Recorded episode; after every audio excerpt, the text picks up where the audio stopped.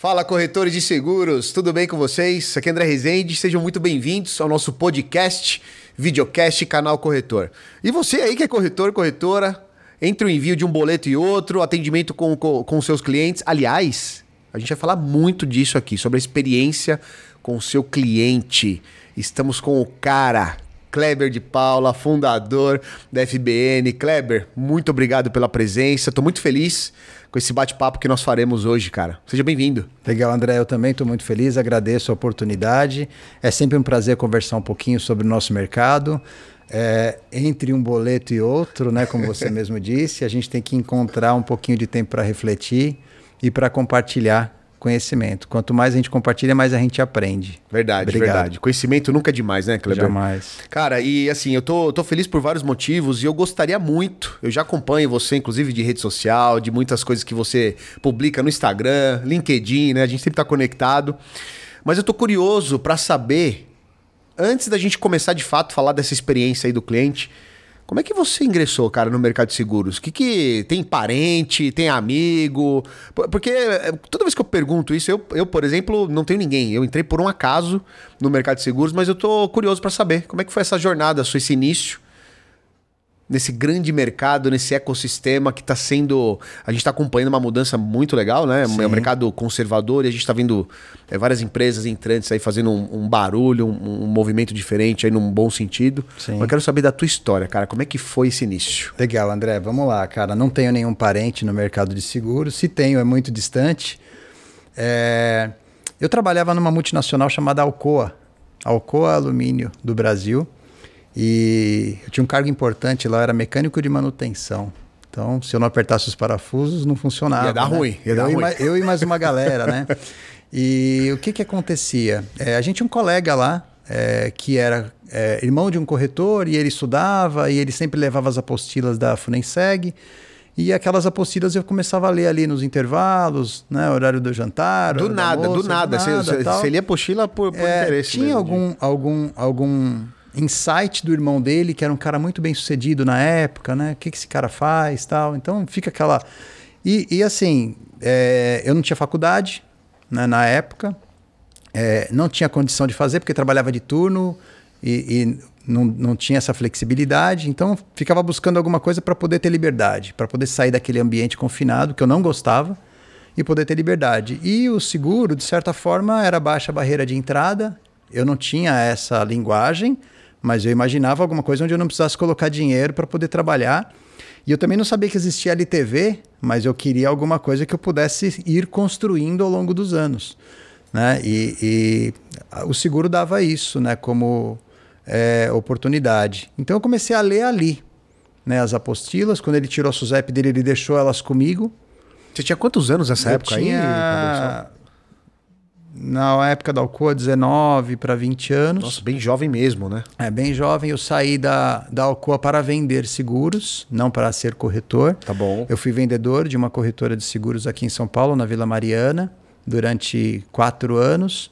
Depois eu saí dessa corretora e fui para uma outra corretora de São Paulo, na Faria Lima, que era a ZPS, Zogby Promovel Seguros, que é a do Vinícius Vandencoe, que está no mercado até hoje, era da, da BI e tal.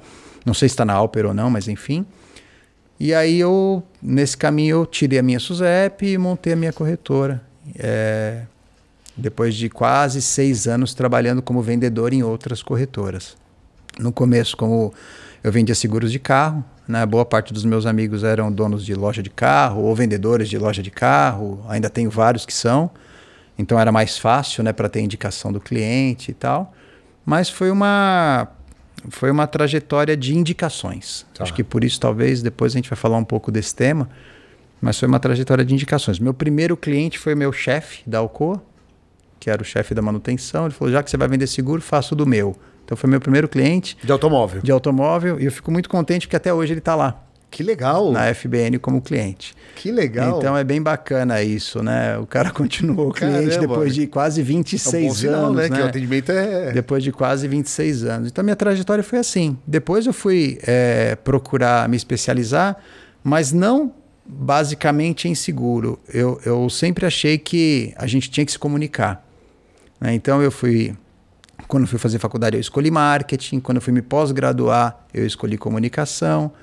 É, depois eu tive um pouco de relacionamento com o ambiente associativo, então entendi um pouco é, sobre nichos de mercado, né, o que me ajudou a construir uma corretora com uma estratégia mais nichada, menos varejo. Tá. Não que a gente não atenda qualquer pessoa, atendemos com muito prazer qualquer um que nos procurar. Mas a proposta da corretora é identificar determinados riscos e atender é, nichos de empresas que tenham riscos similares. Então isso facilita para a gente criar processos dentro do escritório, né, tanto de atendimento, venda, pós-venda e educação, que é um pouco do nosso tema e a gente vem, vem, vem atuando nesse, nesse modelo, onde a gente foi segmentando e entendendo. Então, você pegar a carteira da corretora, tem uma história e tem alguns nichos onde a gente tem mais expertise. Legal. E, e vou, vou, aproveitar a tua fala, Kleber. Você comentou, eu acho que tem um insight aí.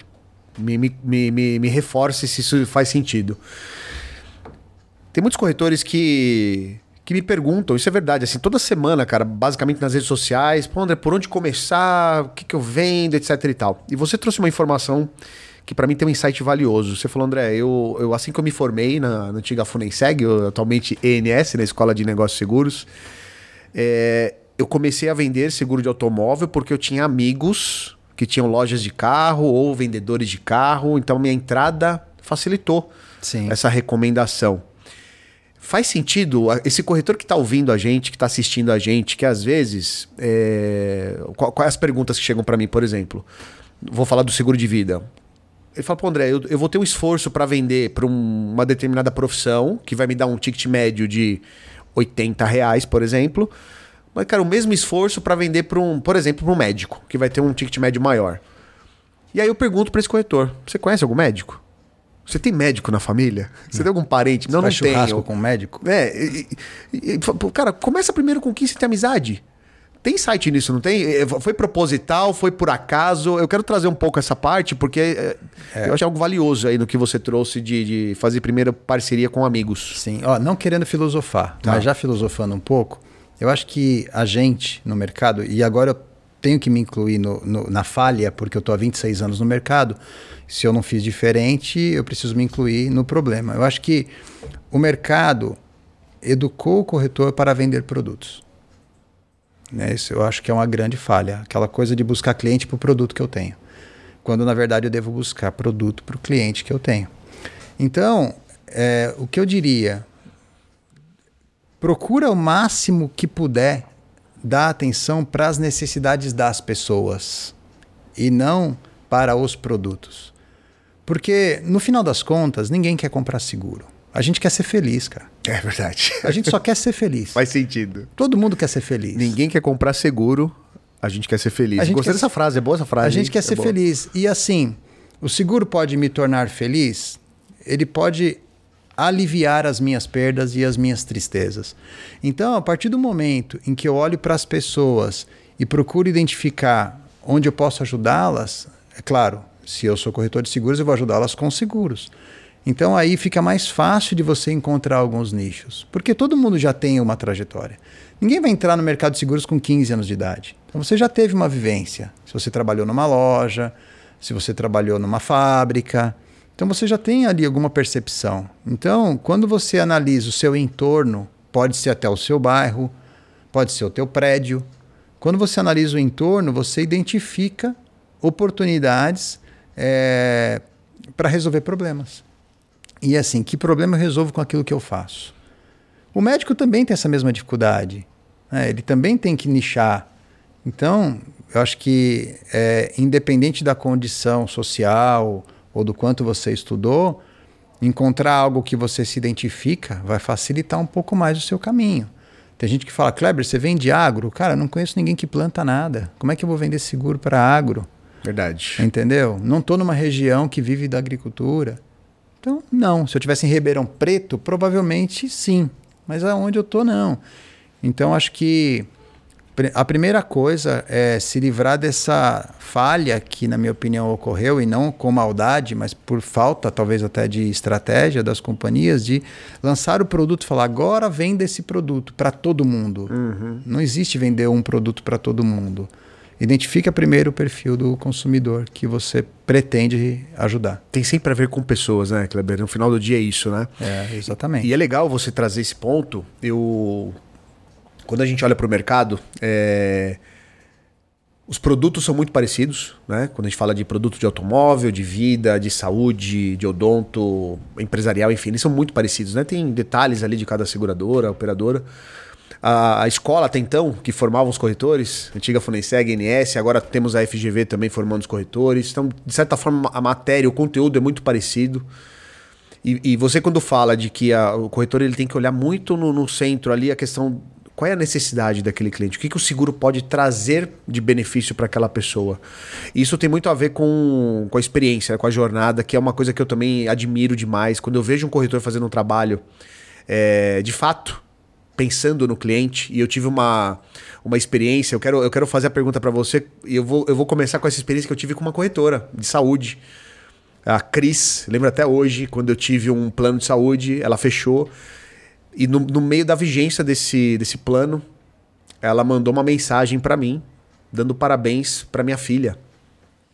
Para Isabela e para Eva, para as minhas filhas, na verdade.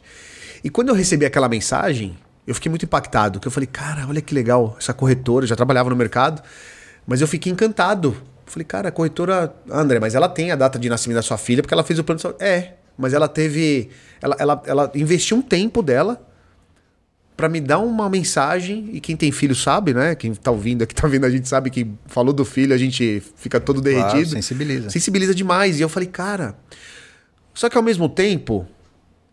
Aí eu volto agora para nossa realidade atual. Estávamos falando aqui de podcast que a gente gosta bastante, né, de ouvir e tal. E eu ouvi um podcast uma vez, um cara falou assim que aqui no Brasil a gente está tão acostumado com atendimentos ruins que quando alguém faz um, um arroz com feijão bem feito, beira a excelência. Exato. E tudo tem a ver, para mim, com essa jornada, com essa experiência. O que, que no teu ponto de vista, de, de coisas que você já fez aí ao longo da tua jornada, eu sei que você é um cara que gosta de estudar sobre o tema também, né? Que faz isso na sua corretora. Sobre essa construção de experiência com o cliente. Me fala Legal. um pouco sobre isso. Bacana, André. Acho. É, para mim, é quase que um mantra. Por quê? Porque é justamente quando você ataca a principal fragilidade de uma relação que você encontra o maior potencial. E para mim, a fragilidade na relação que existe entre corretoras e clientes é a seguinte: vendo para você, renovo você. Vendo para você, renovo você.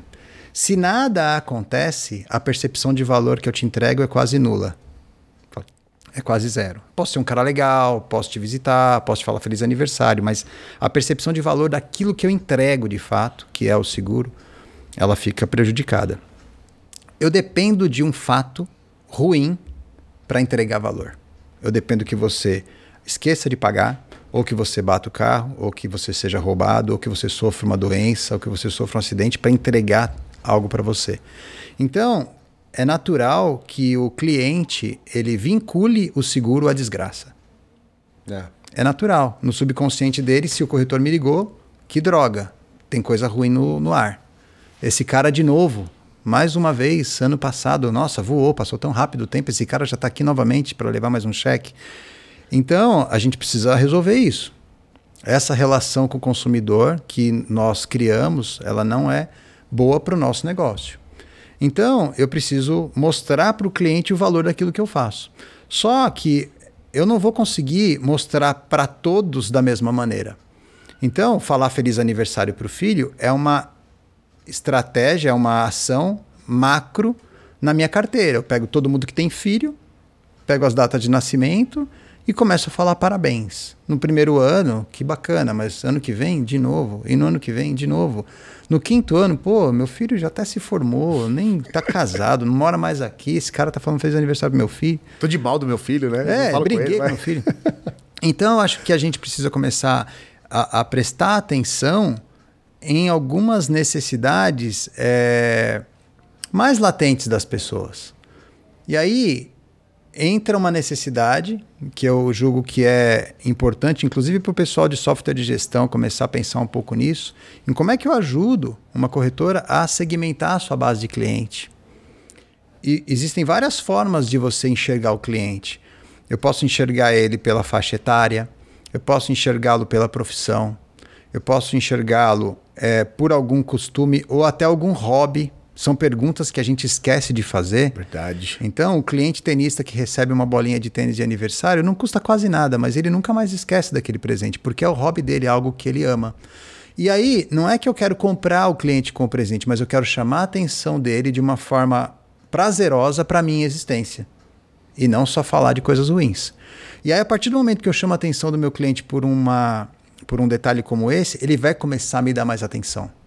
E aí eu começo a educá-los sobre outras questões voltadas ao seguro. Esses dias a gente estava fazendo uma ação na corretora que eu acho que ela é, vale a pena comentar. É, tem uma seguradora determinada que tem que oferece um desconto numa determinada rede de estacionamento. Na verdade tem algumas.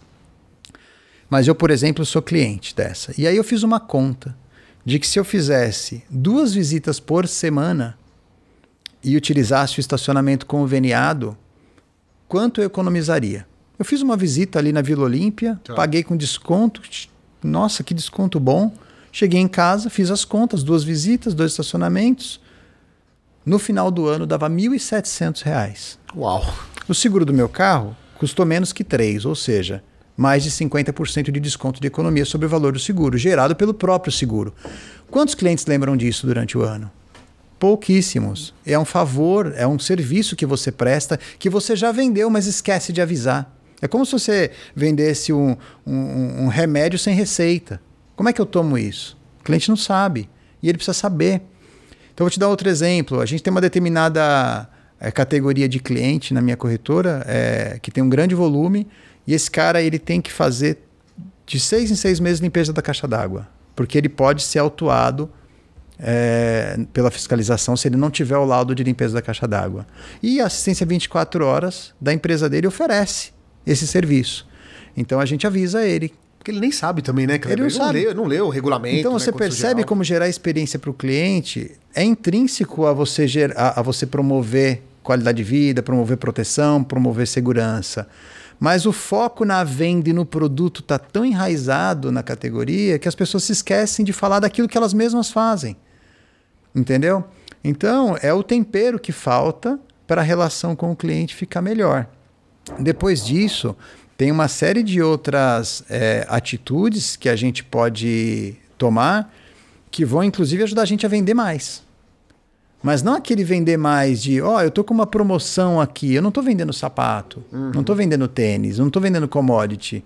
Então, a partir do momento em que eu me preocupei em identificar possíveis riscos e necessidades desse cliente, aí eu vou dizer para ele: olha, eu analisei e descobri que você tem um risco. Você já percebeu? Um pouquinho do spin selling, né? Você já percebeu? É, realmente eu tenho. Você já tem proteção para esse risco? Não. Olha, eu vou te explicar como funciona. Se você se interessar, você me fala. Basicamente é isso. Então, acho que o processo de venda mudou. Ninguém mais quer que vendam, a gente quer comprar.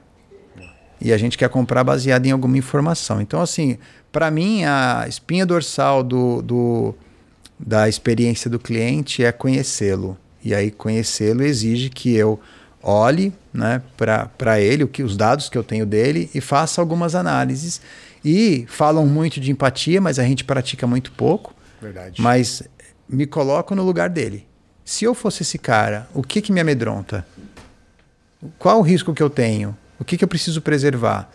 Legal, então eu me vesti de cliente, aí eu me coloquei realmente no lugar dele. Eu ligaria, eu, eu gostaria de receber uma ligação me oferecendo um seguro de bicicleta, mas eu nem pedalo. Sabe nem a dor, né? Do, do é. Então, para que que eu vou oferecer isso para esse cara? Então, é. assim, a experiência acho que consiste basicamente nisso. Agora, é óbvio que aí, quando você começa, é igual reforma. Né? Tem uma trinca na parede, você vai consertar, você descobre que tem um monte de outras. Ah. Porque você vai prestar mais atenção. E aí você, quando presta mais atenção, você descobre imperfeições. Então, quando você mergulha nesse desafio, aí começa a vir outros desafios. Então, como é que eu entrego? Como é que eu crio cluster dentro da minha carteira com perfis similares para não ter que fazer uma entrega para cada um, como eu posso otimizar esse processo. Por isso que é tão importante ter tecnologia, porque sem tecnologia eu não consigo fazer. Eu não, não, o, o, dia é o mesmo para todas as pessoas, Perfeito. tem as mesmas 24 horas. Então, aquele que utiliza as estratégias é, é, corretas, ele consegue atingir mais pessoas e ajudar mais pessoas. Então tem a ver com propósito também, né? Se o que eu faço é bom, quanto mais gente eu ajudar, melhor. Então, como é que eu vou ajudar todas essas pessoas fazendo visitas ou ligações? Então a experiência traz todo esse insight. Cara, ó, você me fez lembrar de, um, de uma situação que aconteceu, foi, foi esse ano, no meu, no meu Instagram. Um rapaz mandou uma mensagem para mim no direct. Eu quero te fazer uma pergunta sobre isso. para ver qual, qual, qual, qual, é a ação que vocês têm lá na, na corretora. Ele mandou uma informação, ele mandou um texto. Ele começou o texto, já nem me chamou pelo nome.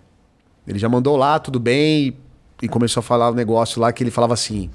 Era um texto grande, mas o teor era assim: Não, eu tenho algo é, que eu tenho certeza que você precisa. E eu quero te apresentar.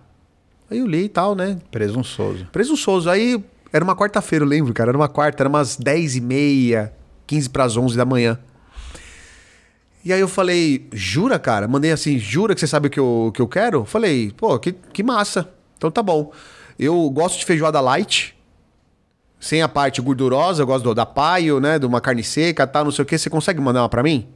E eu, de fato, é o meu prato preferido é feijoada. Não foi sacanagem, não. E era quarta. E eu falei pra ele, falei, cara, se eu conseguir mandar uma feijoada quentinha pra mim, a fit, né? A light, cara, tamo junto, eu compro de você. O cara nem respondeu mais. Só que na hora que ele fez isso, obviamente que eu fiz ali para provocar, é, por vários motivos, mas eu fiquei pensando, eu falei, cara, é... e eu já recebi consulta de corretores assim, no sentido de, não, André, eu tenho um sistema de gestão, eu tenho muita tecnologia na minha corretora e tal, não sei o que, pô, que massa, que legal. O que, que, que, você faz? Quais são as ações? Aí vamos para esse negócio do aniversário, né? Não, porque eu mando para os meus clientes tal, parabéns tal. Eu falei, tá, manda um para mim aqui para ver como é que é. Mentorias, né, que a gente fez.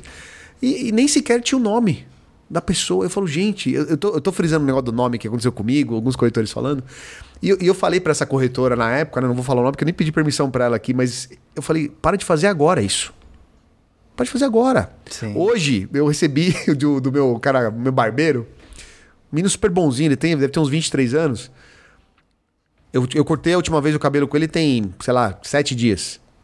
Dia sim, dia não, ele manda uma mensagem e tá nítido que é uma mensagem de transmissão Olá, patrão, tudo bem e tal. Ele é. manda mensagem. Aí eu tomei a liberdade, eu mandei para ele assim. Eu falei, ô, Fulano, né? falei, cara, você me permite, tô sendo invasivo, você me fala, tá, mas.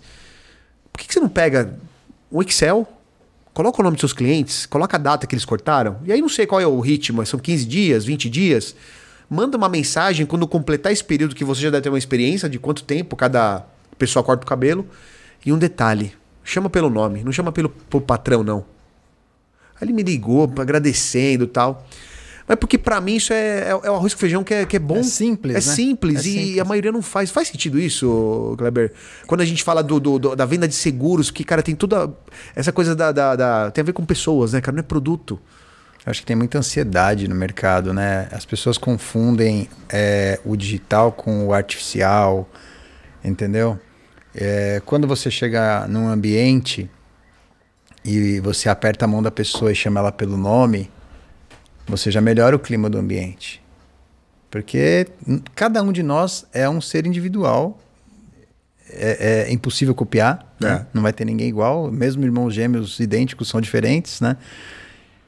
Então, quando você manda uma lista de e-mail no aniversário do cara, é, que é o, o, dia do ano mais importante para o cara, né? Depois dos filhos e da esposa, né? É e você não chama ele pelo nome, você está mostrando para ele que naquele dia que ele é igual a todos. Você está fazendo o inverso. É melhor não fazer nada, né? Porque o silêncio também comunica. É. Então é melhor não fazer nada. Mas eu acho que não tem maldade nisso, né? O que tem é uma falta mesmo de percepção. Eu acho que a, a gente, né, o corretor de seguros, ele de fato, ele não foi enxergado como um empreendedor, nem pelo mercado, nem por ele mesmo. Tanto é que os, os, que, se, os que foram empreendedores, os que são empreendedores, se destacam not, notoriamente. Você percebe isso. Né? É, E, e, como você falou, a mesma Escola Nacional de Seguros que formou, que me formou, formou todos. Né? Formou caras que ficaram bilionários, hum. né? formou uma massa de corretores que se destacaram e formou os corretores que estão reclamando também. É a mesma escola. Só que é o que você busca depois que vai te ajudar a definir um pouco mais a trajetória. Essa questão da, da personalização, eu acho que é uma. tem que dar um passo atrás. Quando a gente fala de inovação, as pessoas tendem a imaginar né, os grandes nomes, né, o Jeff Bezos, né, o cara da Tesla. É, esses caras são realmente gênios, né? E a gente tem sim que dar um pouco de atenção para isso, porque isso é tendência. Uhum. Mas eu acho que a inovação principal é olhar um pouco para dentro. Né? Então, é, lá na, na FBN, é, a gente, nós somos pessoas simples, né? Nós somos pessoas simples é, que está preocupada em se manter nesse mercado porque gosta do que faz. A gente gosta de seguro, ama seguro é, e ama as conquistas que teve, porque a gente conseguiu construir uma carteira muito sólida de clientes muito bons, né? Então a gente não quer perder isso, de jeito nenhum. E aí como é que eu faço para não perder isso? Eu peço ajuda para a SUSEP, eu peço ajuda para o sindicato, ou eu trato de encantar esse cara. É. Porque quem manda no final das contas é ele. Exatamente. É ele que é o meu cliente. Se ele decidir que não quer ser mais, perdi. Então eu posso perder um cliente por algum motivo fora do meu controle. Mas o que está dentro do meu controle eu não posso permitir. Então, o que eu venho é, falando o tempo todo, e, e, hoje eu nem preciso mais ficar falando, porque já faz parte, né? já é um. Já, já tem uma alma ali falando isso. Vamos olhar para dentro. Então, esses dias, por exemplo, eu peguei um detalhe de um formulário que era encaminhado de estudo para o cliente, peguei por acaso. Deixa eu dar uma olhada. Meu Deus, cara, isso aqui tá antigo. E o antigo não é de 15 anos atrás, o antigo é do ano passado. Uau. É antigo, cara. Isso aqui não tá legal. Por quê? Porque nós já estamos usando outra identidade no Instagram. Hum. A gente já mudou o site, já está com uma outra identidade. Será que quando o cliente recebe isso, ele percebe que é a mesma empresa?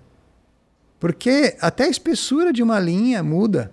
Verdade. Né? Você tem várias formas de construir design. Então, precisa mudar isso urgente. Então, hoje está sendo mudado, inclusive isso. Né? Então, assim, prestar atenção se a sua empresa tem uma comunicação é, é, equilibrada.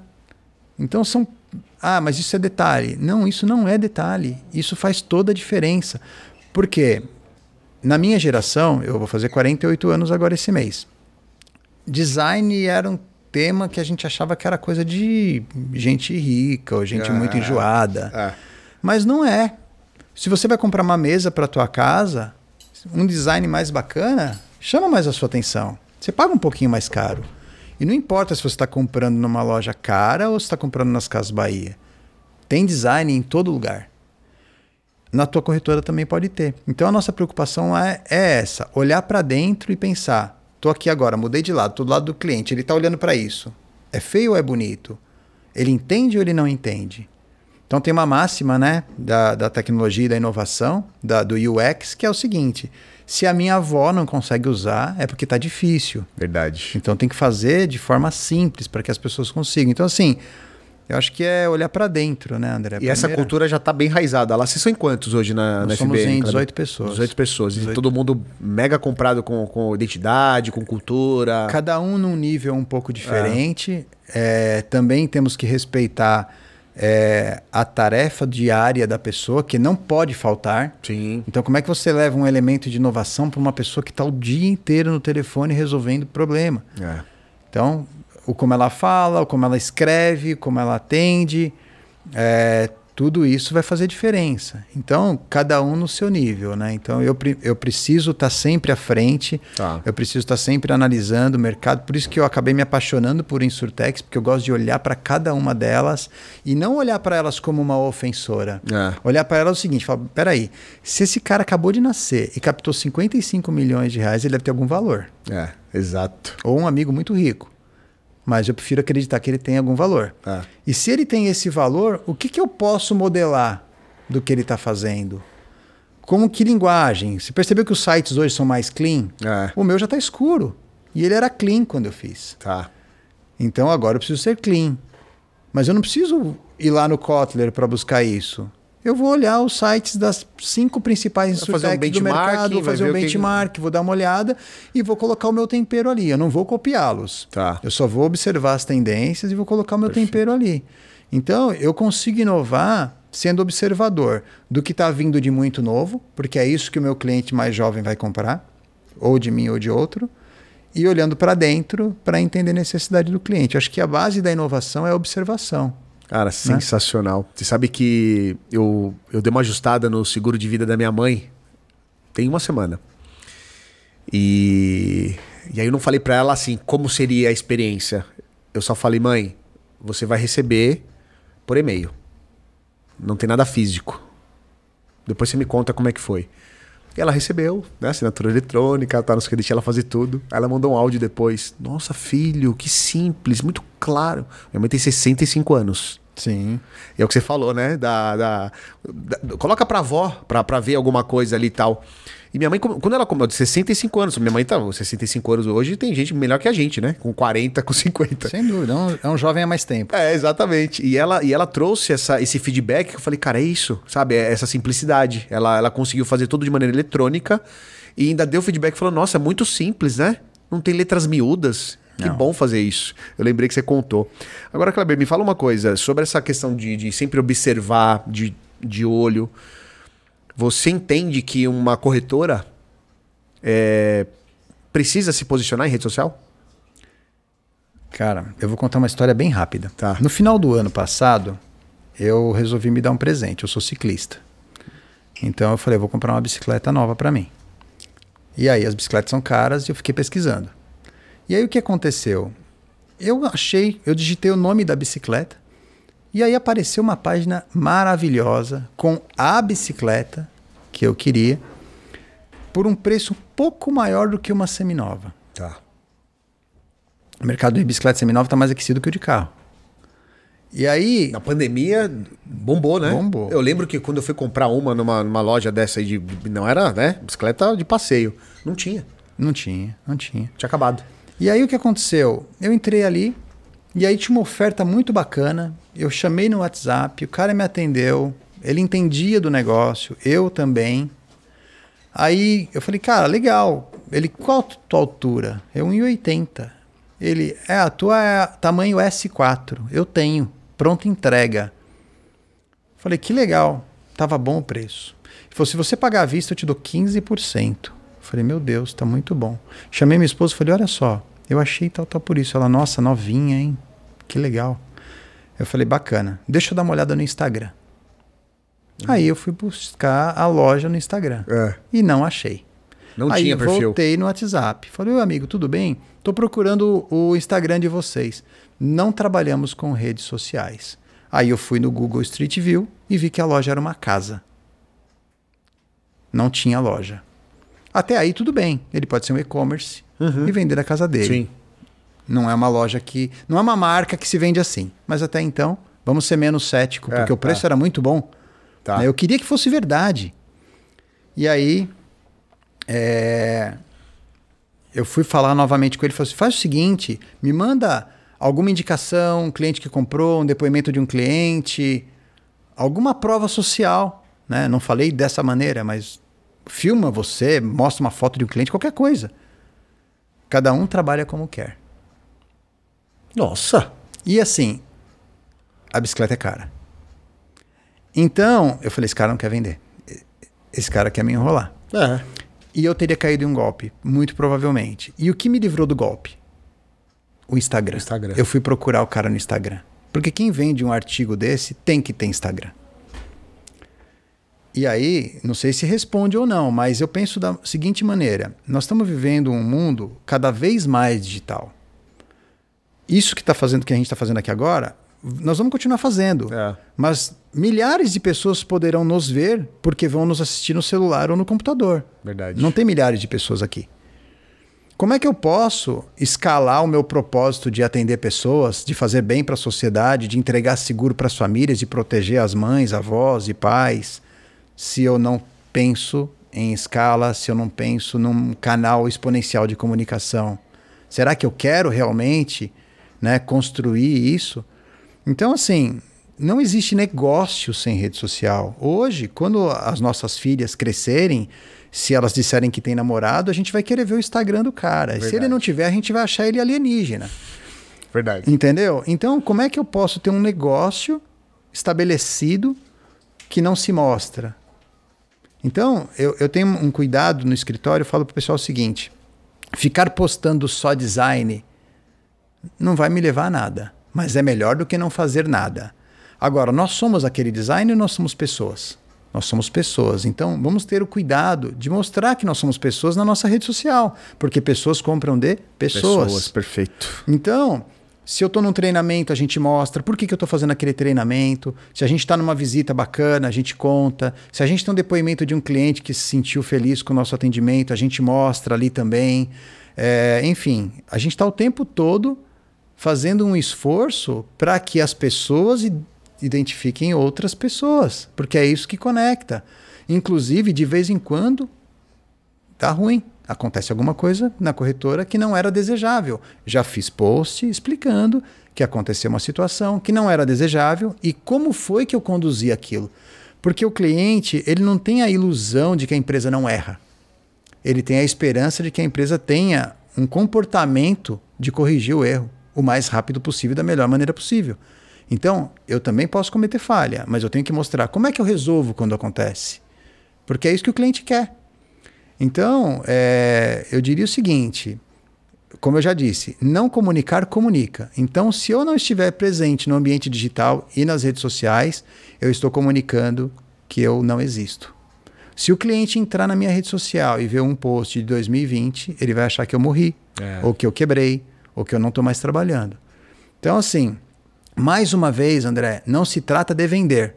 Sim. Pode ser que eu passe 30 dias sem receber nenhum direct e não tem problema. Trata-se de compartilhar a história, compartilhar a missão, compartilhar o posicionamento, dar uma dica, uma orientação, um parabéns, comemorar algo, lamentar alguma coisa. Por quê? Não é o Instagram que lamenta, sou eu que estou ali mostrando o meu lamento, sou eu que estou ali comemorando. Eu e o meu time, eu sou sozinho? Não sou sozinho, eu tenho um time, eu não faço nada sozinho. Aliás, se me deixar sozinho hoje, ferrou. É, não, é direto. Eu vejo, de fato, você está falando. Eu... Cara, acho que dia sim, dia sim, eu vejo foto sua com o teu time. Sim. Isso é muito legal, porque a gente. Eu fico stalkeando muito o perfil de corretor. E o que, que eu mais vejo ainda hoje é assim: você vê lá o, o, a bolinha né, no Instagram, por exemplo, ou no próprio LinkedIn, enfim. Você vê lá o logo da corretora. Aí você vai no, no, no na vitrine, é, que é a loja, no feed, só tem é, é, marca de seguradoras, né? De produto, de preço, e você não vê a cara. Exatamente. Aí às vezes eu recebo mensagem lá, antes de eu responder, eu falo, desculpa, qual é o seu nome? Com quem eu tô falando? Exato. Porque você não sabe nem quem é a pessoa. E é o que você falou, pessoas compram de pessoas. Cara, né, e a gente e... fala, a gente, a gente fez brincadeiras assim. É, qual é o hobby do pessoal? ah, tem gente que viaja, tem gente que gosta de comer, tem gente que gosta de cozinhar, tem gente que gosta de caminhar, eu gosto de andar de bicicleta. Então, assim, eu sou um ser humano. É, hoje, por exemplo, eu tive com um cliente antes de chegar aqui. Ele, cara, eu sempre vejo você tá sempre pedalando. Qualquer dia eu vou lá pedalar com você. Cara, vai ser um prazer te receber para pedalar comigo. Você entendeu? Então assim, a pessoa percebe que eu existo. É. Entendeu? É quanto mais você tiver empatia e quanto mais você tiver amor pelo seu propósito, mais você vai querer colocar ele no subconsciente das pessoas. Se você é bom e oferece algo bom, por que não? Quanto mais gente souber, do que você faz melhor. Exato. Então, é, não é uma questão, não é mais opcional. Aliás, assim, já não era opcional há vários anos é. atrás. Né? Esses dias eu, eu respondi um e-mail de um colega me pedindo uma orientação tal, e, e ele falou: pô, eu queria fazer uma coisa que uma Insurtech tal tá fazendo. Eu falei, cara, ela tá no caminho certo. Ela tá no caminho certo. Ela, né, ele estava lamentando o que ela tá fazendo. Eu falei, ela tá no caminho certo. Porque para de olhar para você e olha para o teu cliente.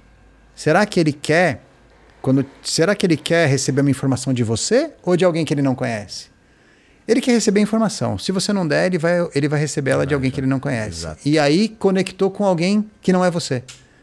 Então, é, eu acho que é mais humildade, Tá. mais humildade em não querer que as coisas sejam como a gente quer, em dançar a música que está tocando. Bom, você tem que se adaptar, né? Não tem, não tem aquela de, ah, vou fazer sempre assim, sempre Pô, quando tá certo. frio, você não coloca uma blusa? É, Então, agora é a era de inovar. é isso. Então, inova. Falando em inovação, conta pra gente. Eu sei que você também tem um- uma bela experiência em startup. Sim. Conta pra gente aí como é que foi essa, Legal, André. essa Cara, etapa da sua carreira. é, é, é uma bela experiência, né? Todas as experiências são belas, depende da forma como a gente enxerga elas, É, né? Exato. A minha foi bela pela bagagem que me trouxe, né? De entender, é, de conseguir conversar com um head de growth e não falar tanta besteira e pelo menos entender o que ele está dizendo.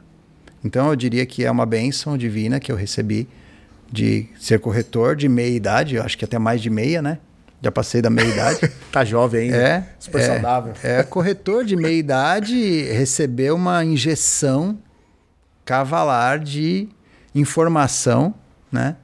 Que não tá, eu não estava pronto para isso, né? Então isso acaba eh, te mudando um pouco a percepção sobre as coisas, inclusive como ser, não só como profissional, né? Porque você precisa realmente enxergar que você não sabe nada para poder absorver aquilo, porque se você ficar rígido, o conhecimento não vem. Então, para mim foi bem difícil, mas foi belo mesmo, porque é, aprendi muita coisa, né? E, e os últimos dois anos da FBN, eu diria que boa parte do nosso ganho eu atribuo a essa mentalidade. Né? Eu já conversei com donos de empresas de software de gestão que consomem menos marketing que eu na corretora. E o cara tem software de gestão para corretoras. Para corretores. Então, por que, que eu faço isso? Porque eu quero vender mais? Sim, mas principalmente porque eu quero que a marca dure mais tempo que eu. Não sei se eu vou conseguir isso, mas eu estou trabalhando para que ela dure mais que eu. Né? Para deixar Quero- um legado de eu fato. quero que né? ela fique. É, é. Né? Esses dias um executivo de seguradora falou: Cara, você é diferente porque você quer deixar uma marca, um legado. Eu falei: Só de você falar isso, eu já atingi meu objetivo. Porque você percebeu É. o meu intuito. E eu já estou super feliz. Não sei se eu vou deixar, mas eu já estou feliz. Então, assim, foi uma bagagem bem bacana. A experiência foi, foi a seguinte, né, André? Eu sempre acreditei na indicação. Primeiro, como dono de corretora, porque a indicação valida, me valida para o consumidor. Segundo, porque é um ticket, é, um- é um custo de aquisição de cliente muito mais baixo, né? Então eu sempre quis isso. É, depois eu vou falar um pouco do significado que isso tem para o mercado. Tá. Mas para mim, eu sempre pensava, como é que eu vou crescer de verdade né, num país onde é tão caro ser dono de empresa? Eu não estou reclamando, tá? Eu sou brasileiro e vou seguir as regras daqui. Mas é caro É Uma constatação, né? uma constatação. E aí eu preciso pensar alguma forma. Assim, existe alguém melhor que o meu cliente satisfeito para me promover? Não existe. E aí, em 2006, eu comprei um domínio chamado clienteagente.com.br. Em 2006 e fiquei fazendo vários testes, né? Então tem panfletinho antigo lá, impresso, tem várias ações que a gente fez, planilhinha de Excel para controlar como, como eu reconhecia o cliente, presente, não presente, dinheiro, não dinheiro, ponto, não ponto, enfim, tentamos de tudo. Em 2017, eu chamei um colega desenvolvedor, falei, cara, faz uma ferramenta para mim, assim, desse jeito. Aí o cara foi e fez a ferramenta. Aí eu falei, marketing de indicação no Google, Rodrigo Noll apareceu o nome do cara. Não sei se você conhece. Não, não conheço. Rodrigo Noll é a maior referência em marketing de indicação no Brasil. Ah, que legal. Ele cobra Rodrigo 50. Noll? Rodrigo Noll com dois L's. Ele Tá. cobra acho que 50 mil pra fazer uma mentoria. Um cara que fez programa de indicação para Deus e o mundo. Tá. Várias grandes marcas contrataram ele merecidamente. Fui fazer o curso do cara. Fui no curso do cara, um dia inteiro, um sábado, aqui na Paulista. No final, ele fez o Canva do marketing de indicação. Preencha esse Canvas aqui. Preenchi, ele conferiu todos na aula. A gente estava em 30 pessoas, cada um contou. Ele falou: gente, é, não vão na do Kleber, porque senão não vão mais vender curso. Porque o Canva da ferramenta do Kleber tá perfeito. Eu fiquei Aí você falou, pá. Falei, legal. E aí eu comecei a divulgar minha ferramenta na minha corretora para os meus clientes. E o negócio começou a funcionar. Pô, que legal. E aí eu, como sempre fui muito de falar, Estava fazendo um curso de inovação para corretor aqui na Funenseg, com o Fabrício Saad, que tinha sido head de marketing da Sul América tal. Cara fantástico, brilhante, um dos caras assim mais brilhantes que eu já conheci. Mostrei para ele o meu aplicativo, que eu tinha um app. Mandei fazer um app. Gastei o olho da cara para fazer. Nem precisava. É. Não devia ter feito. Mas é aprendizado, né? Aprendizado. É aprendizado. Custa caro, mas a gente É, aprende, é, né? é, é. Aí eu mostrei para ele e falou: Cara, o mercado precisa disso. Eu falei: Que mercado, cara? Ele, o mercado de seguros. Eu não era um cara entrosado com corretor. Ah, tá bom. Eu não ia no sindicato. Aliás, eu fui duas vezes por causa da startup. Então, assim, eu não era um cara relacionado no mercado. Eu sempre fiquei na minha. Né? Sempre frequentei ambientes onde eu podia vender. Tá. E aí ele falou isso, ficou na minha cabeça, porque afinal de contas eu tô, eu tô ouvindo isso de um cara que estudou, fez um MBA, pós-MBA na Kellogg's School. Falei, cara, esse cara é um gênio. Ele não tá falando, né? Alguma coisa tem aí. Tenho que ouvir. E aí eu fui levar para. Fui conversando com alguns colegas. Um amigo tinha uma startup acelerada na Waira. É, e tinha um diretor de seguradora que já está aposentado, que era um grande amigo, que eu almoçava com ele de vez em quando. Eu- ele falou, cara, todo mundo falava a mesma coisa. Nossa, o corretor precisa disso. Por que que você não cria isso escalável? E aí mostrei para mais meia dúzia de pessoas. Aí, cara, se inscreve numa aceleradora. O que, que é uma aceleradora? Não, vai acelerar a startup. Falei, o que é uma startup? Eu não tinha lido startup enxuta, eu não Legal, sabia legal. nada. E aí eu fui lá e me inscrevi, tinham mil e tralalá, startups inscritas. O fit do negócio com a vida do corretor era tão absurdo que a gente foi selecionado. Legal. E aí a gente foi para uma aceleração de startup sem ter uma startup. Eu tinha uma ferramenta na minha corretora que não tinha escalabilidade nenhuma, estava num servidor do bairro. E aí eu fui para lá. Cheguei lá, conheci aquela galera toda, que foi brilhante, né? Tenho clientes, amigos daquela situação. É, e aí a gente construiu a cliente a gente dentro de uma aceleração de startup. Quando os caras já estavam batalhando para vender, eu estava batalhando para construir. Tá. Tanto é que o programa dura três meses e o meu durou seis. Eu pedi, me dá um puxadinho aqui, três meses, porque eu não tenho para onde ir. E é verdade, eu tinha um time nessa altura do campeonato, nós já estávamos em cinco, eu não tinha para onde ir. E a gente ficou ali mais um tempo. E aí, a história é, é- é imensa, mas assim, eu fui identificando o mercado de seguros no processo. Eu não Tá. sabia o que era a vida de um corretor. Eu sou um corretor que comecei de baixo, mas eu fui buscar estudar, eu fui buscar.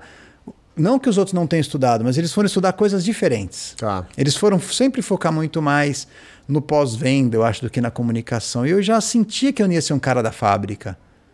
Entendeu? Porque eu vinha da fábrica, eu não queria ser da fábrica. Você queria mudar, né? Queria Eu mudar o queria jogo, né? É, é. E aí, cara, eu. Bom, André, eu. A, a cliente, a gente, a ferramenta.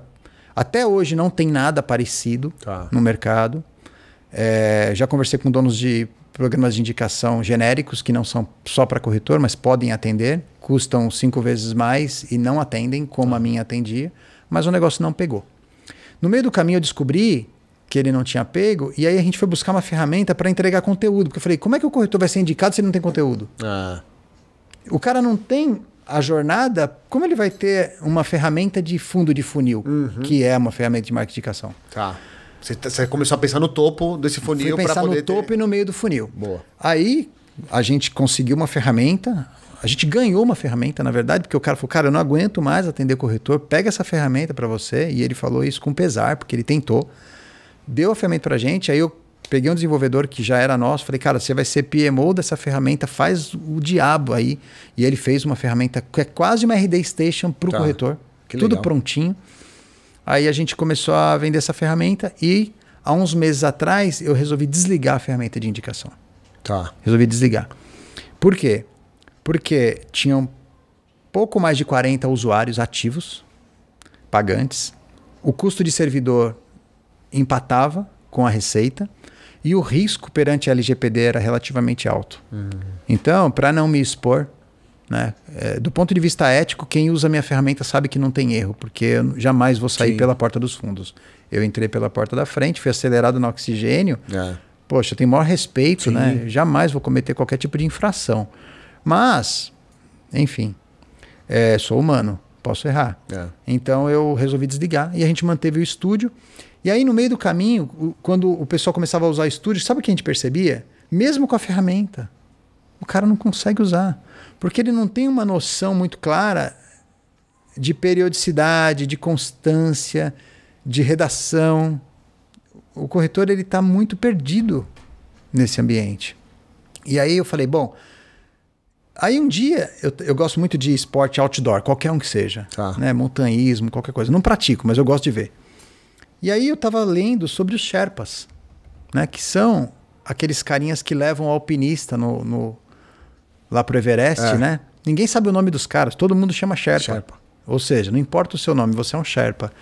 E aí o cara treina, o cara primeiro ele, olha, olha como é engraçado, né? primeiro ele olha para dentro e fala, eu vou subir o Everest. Depois ele se prepara, depois ele vai para o Nepal, aí ele compra lá os equipamentos dele, ou ele leva, e aí ele vai achar um Sherpa para ajudá-lo a escalar.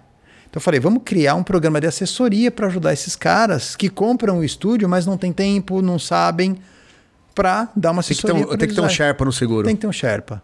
E aí a gente criou o Sherpa Digital, que é uma assessoria para o corretor entender marketing digital e redes sociais principalmente. Hum. Então hoje a startup ela tem esses dois produtos, uma, uma ferramenta e o Sherpa Digital. Então, é a ferramenta assessoria. é o marketing de conteúdo, que é o marketing estúdio, né? Onde, conteúdo, que é onde o ele pode produzir. Ele entrega design, vídeos curtos para o cara usar no TikTok, no Que Stories, legal, no Reels. cara. Que legal. Todos legendados com locução. Eu diria, a nossa, locu- a nossa locutora, cara, a voz dela é melhor que a da Lady Gaga, cara. A menina é Que perfeita. legal, que legal. E aí a gente entrega isso para os caras. Então, assim, hoje o corretor ele paga 79 reais por mês Tá. e ele tem acesso a mais de 1.200 designs e a mais de 300 vídeos. Cara, Ou seja, 79, meu, é um contrato que ele paga numa comissão e ainda sobra dinheiro. não. Não, tem que falar isso, Kleber, É, não dá, porque é, me dói, 79 reais, cara. É, mas, assim, hoje eu nem insisto mais, eu nem bato mais nessa tecla. O pessoal fala, ah, poxa, eu falo, gente, não reclamar. É, né? é, Se tiver é, um é. décimo primeiro mandamento, não reclamai. né? Então, assim, a gente, a gente é, tem essas ferramentas à disposição ainda, tem um time lá, agora eles estão montando um rol, um rol novo de produto. Assim, do- no aspecto financeiro, comercial, eu já teria até deixado isso para lá, É. né? Mas também não posso abandoná-los. Porque essa mentoria sobre seguros e a necessidade de uma corretora, eu tenho que dar. É, Senão tua seria, expertise, né, Seria cara? irresponsável É, deixar o pessoal tocando sozinho sem isso. Então Tá. eu permaneço mais como um mentor para isso. Mas é uma experiência assim bem, bem interessante, viu? Eu diria, André, o seguinte, né? Se eu pudesse deixar um palpite assim a respeito dessa questão da inovação eh, e das startups, seja cliente do Nubank por um período, porque até para Ah, sair do legal. Nubank é fácil É. né, perceba, né? É, se inscreva, né? recebe informação, dá uma lida. Eu sei que é legal ver o timão, mas sabe, separa uns minutos para dar uma né? Lida, né? Entenda o, o, o que está rolando, porque assim é um caminho sem volta e não vai ter deputado ou presidente que vá barrar esse processo, porque é um processo que o consumidor exige, ainda que subconscientemente. é. O, o jovem ele já exige de forma consciente. Ele já fala, cara, não me vem fazer perder tempo. É. Ele não tem paciência. É. Né? Você está numa Insurtech sabe muito bem que Verdade. tem essa avaliação. Agora, e o jovem há mais tempo? Ele também acaba entrando nessa. Então, ao invés de você de a gente perder os clientes jovens, né? Porque vamos, eh, o que que acontece? O cara fala assim: "Ah, eu atendo o pai e não vou conseguir atender o filho". Então, nesse movimento, talvez você atenda o filho. Mas existe um outro movimento que atendendo o filho, você cativa o pai, né? Porque, eu, por exemplo, a minha esposa, ela cuida de todos os assuntos bancários para os pais. Eles são inteligentes, eles estão ativos, eles estão bem de saúde, mas ela assumiu essa tarefa de deixar os pais mais à vontade. Então, assim, se ela tiver que ir no banco pagar alguma coisa, vai ficar sem pagar. Ela não vai. Ah, não vai. Não vai. Eu também não vou. É. De jeito Eu nenhum. também não. Cancelei uma conta recentemente, ah, você tem que vir aqui. Eu falei, se eu tiver que ir aí, eu vou gastar mil reais em tráfego contando a minha experiência. É. Cara, demorou duas horas, chegou uma carta de cancelamento. É surreal. Né? É surreal. Então, assim, então, assim, acho que o, o, o que eu aprendi de mais importante né, nesse processo de, de aceleração de startup é de que toda essa transformação que alguns tentam recusar, impedir, nada mais é que a evolução da nossa espécie. Cara. Ah, Entendeu? Quando você assiste lá o Star Wars lá e aparece o holograminha lá, na época a gente fala, nossa, que loucura, isso Que não que vai é isso, existir né? nunca. É, é. Tá aí. Já tá aí, verdade. Já tá aí, né? Quando o cara se comunicava ali na tela, tá aí. Então, assim, aquele cara, né, ele não era mágico, ele só era visionário. Então, é, não tem como fugir desses processos e eu acho que a melhor forma de inovar é entrando no fluxo, Boa. é desejando que aconteça, entendeu? E aí, voltando aos primórdios, né? Por quê? Porque o que eu faço é bom e eu quero que atinja cada vez mais pessoas. Logo, eu uso tecnologia. Além de você ter esse desejo, então, vocês que estão assistindo a gente pelo YouTube ou no Spotify, nós vamos deixar o link aqui, pode ser, Kleber, da, do cliente Pode, agente? pode, sim. Corretor que tem vontade aí, tá perdido ainda, precisa de um caminho. Aproveite, acesse o link, bate um papo lá com o Kleber, com o time dele, que eu tenho certeza que pode te ajudar, porque não tem volta, né? Não, Agora o mundo digital tá aí, é tudo uma coisa só, e você tem que se posicionar de maneira mais estratégica no mercado de seguros. Legal. Vamos pro fim aqui, Kleber. Gostaria muito, eu sempre peço aqui para os meus queridos convidados, a colocar uma frase, cara, uma mensagem que pro nosso mercado de seguros, tá? E aí, se você quiser trazer essa mensagem para os corretores, se você quiser mandar essa mensagem para os clientes, possíveis clientes, prospectos, enfim, a, a- a ordem é sua. Mas uma mensagem que, cara, todo mundo no planeta pudesse ver essa, essa frase, sabe? Ela, ela é traduzida. Cara, que responsabilidade, hein? Uma- Uma frase boa, assim, que a pessoa olhar e fala, cara, essa frase que o Kleber deu aqui, ó, vai me fazer refletir, hein? Qual, qual mensagem que você gostaria de passar? Cara, tem tanta frase, eu gosto tanto de ler, cara. Eu gosto de estoicismo. Ah, boa. Então eu gosto tanto de ler. Por isso você gosta do Bruno Perini, então. Eu gosto do Bruno É, Perini. que legal. Gosto do Sêneca, gosto do Marco Aurélio, né? Boa.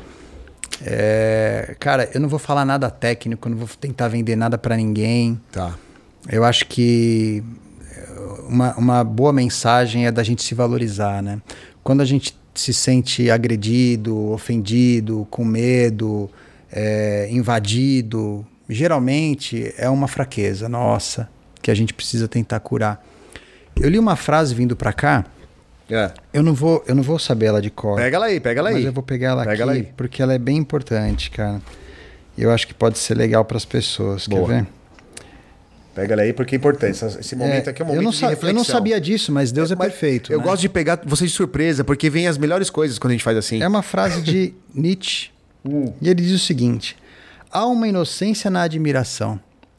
É a daquele a quem ainda não passou pela cabeça que também ele poderia um dia ser admirado. Então, é, qual a lição que eu tiro disso, né? É, a gente muitas vezes não dá valor para as próprias potencialidades e fica se escondendo com aquele complexo né, de, de, de que eu não posso, eu não vou. E muito do não inovar vem dessa fraqueza. Então, se o outro está sendo admirado por algo que faz, pense que você pode ser o próximo. Então, coloca para fora o que você faz de bom. E se você não tem certeza que é bom, para de fazer e vai fazer outra coisa. Sensacional. Não é isso? Clevão, cara, obrigado. Eu que agradeço. Papo maravilhoso. Aprendi muito com você. Obrigado aqui, Eu vários insights. E espero te encontrar de novo aqui nesse bate-papo e também nesse mercado. Vamos Sim. tomar um café, vamos marcar almoço. Exatamente. O E- mercado é grande e ao mesmo tempo ele é coeso, concentrado. É, a gente e que tá bom que a gente está conseguindo fazer isso aqui Sem dúvida. presencialmente, porque eu queria muito ter esse bate-papo com você. Legal. Suas considerações finais, meu amigo. Bom, eu acho que, em primeiro lugar, eu quero agradecer né, a você. É, é, acho que você representa para mim aqui o mercado né, nesse momento. Eu fui muito bem acolhido nesse mercado, tanto como corretor, né, é, como quanto inovador, embora eu ainda tenha muito que inovar, muito que aprender. Né, então, a minha consideração é: a gente nem começou a construir de verdade o mercado de seguros no Brasil. E essa construção passa pela consciência das pessoas de que o seguro não é para um momento de desgraça, e sim para uma vida mais plena, mais feliz e mais tranquila. Então, o dia que a gente entender isso e comunicar isso, vai ficar mais fácil e vai ficar mais barato. Porque como a gente tem o alicerce do mutualismo como Exato. prioritário e primordial para o seguro, quanto mais gente tiver, mais barato fica. Então vamos conscientizar as pessoas. Muito Acho bom. Que é essa a mensagem. Sensacional. E para vocês que ficaram com a gente até aqui, obrigado pelo seu tempo. Até o próximo episódio e valeu! Sucesso, gente.